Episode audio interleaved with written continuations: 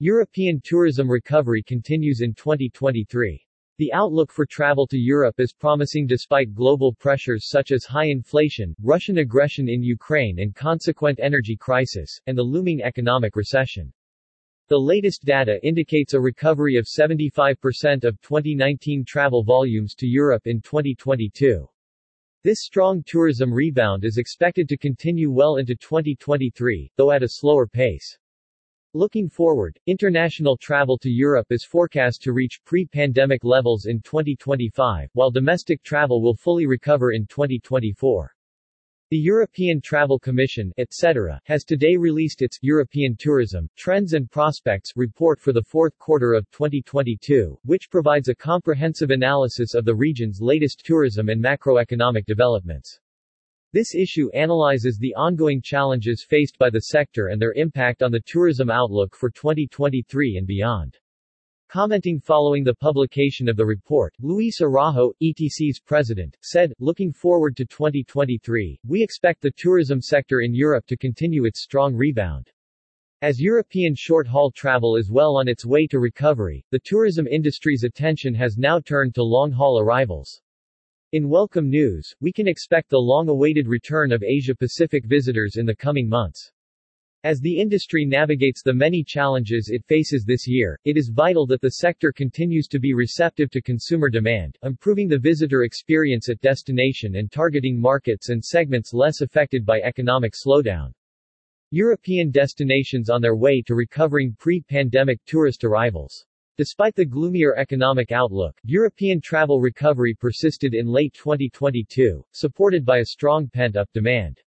Excess savings during the pandemic likely extended the summer season as travelers were eager to get out and travel after three years of COVID-19 lockdowns.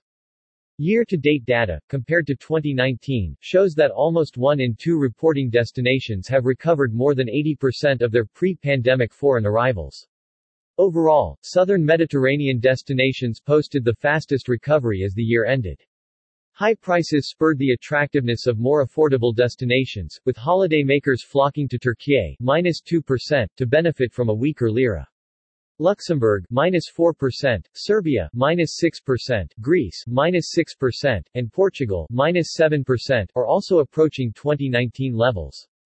The slowest destinations to recover were in Eastern Europe due to the war in Ukraine and lack of Russian visitors to destinations heavily reliant on this market.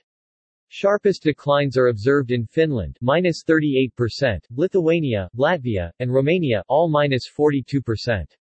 Reopening of Asia-Pacific countries to boost travel flows to Europe in 2023. Long-haul travel has been a key weakness to date in the post-pandemic rebound, mostly due to greater costs associated with overseas travel, higher hesitancy related to COVID-19 safety concerns and the slower reopening of Asia-Pacific countries.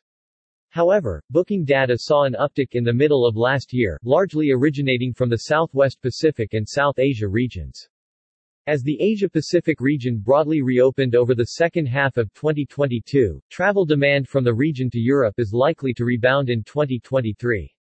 In particular, encouraging news came in December with the end of the three-year-old zero-COVID policy in China.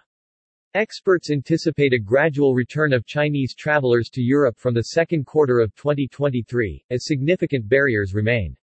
Following the surprise announcement, the logistics around restoring flight routes to reconnect China to the rest of the world will require time.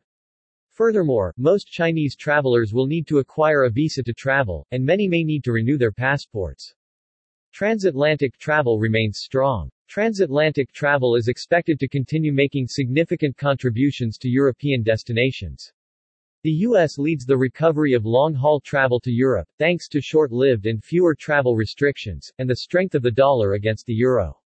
Based on year-to-date data, almost one in four of reporting destinations saw U.S. arrivals exceed 2019 levels.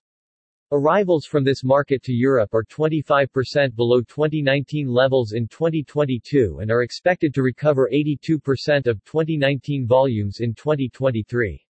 Canada is performing similarly to the U.S., if a little weaker, with arrivals from Canada to Europe looking to be 28% below 2019 levels in 2023. Growth from North America, however, might slow in 2023 as the economic outlook points to a mild recession due to challenges associated with inflation, labor markets and consumer and business confidence, among others.